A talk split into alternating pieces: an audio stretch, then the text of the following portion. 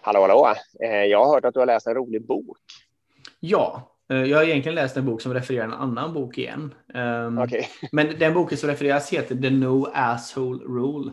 Ja. Um, och det, nu har vi inte läst, det, är en fantastisk titel. Ah, ja, men vi chansar. Men, men vi, vi, har inte läst den, men vi chansar exakt. Och jag ska faktiskt köpa den och läsa den, för det låter, det låter som en fantastisk eh, låter som en fantastiskt rolig bok. Men, men det som principen går ut på egentligen, och det är ju, jag tror um, de flesta av oss har varit i den situationen att på en arbetsplats, antingen i din grupp eller i ditt team eller vad man nu kallar det, så finns det någon person som är helt enkelt är ett asshole. Ja. och så som den personen kännetecknas då är ofta att den får andra personer runt omkring sig att känna dumma. Eh, för att ja. man överlägs, alltså den personen har en överlägsen attityd och så vidare.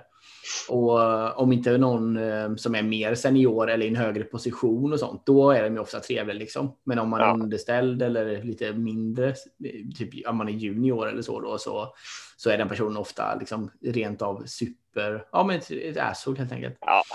Alltså jag känner igen det här så enormt. Alltså, ja, jag med. Mm, precis. Ja, ja, visst gör man det. Och då är det ju så här liksom att som chef, om man, om man har ett sånt här solo till som ja. rapporterar till sig, vilket är du mest troligen har, liksom. Ja, um, då är det lätt att fastna i de här tankarna att... Ja, ja men han är, Ja, och han eller hen är, ofta är det väl han, det får vi väl ändå tillstå.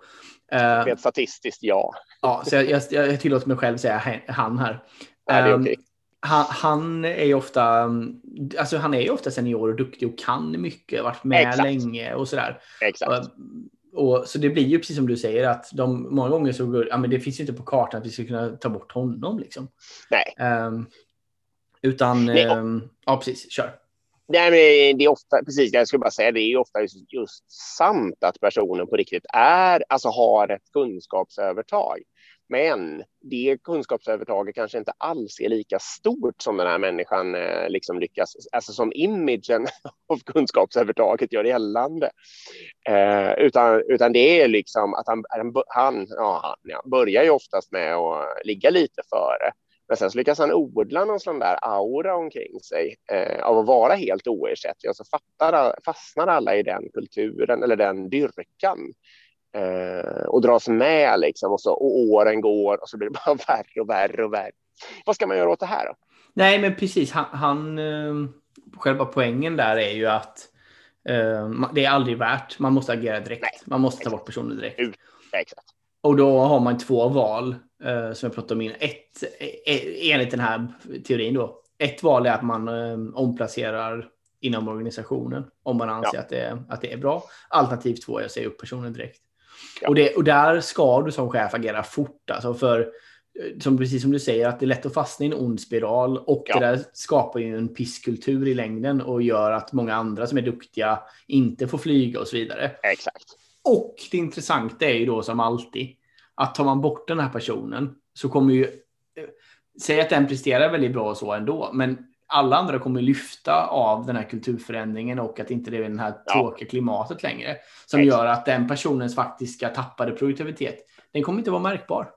Nej, Nej jag är helt med dig där. Alltså verkligen. Det här är ju mm. lite av en syskonspaning ska vi säga också till den här med att ta bort hjältar.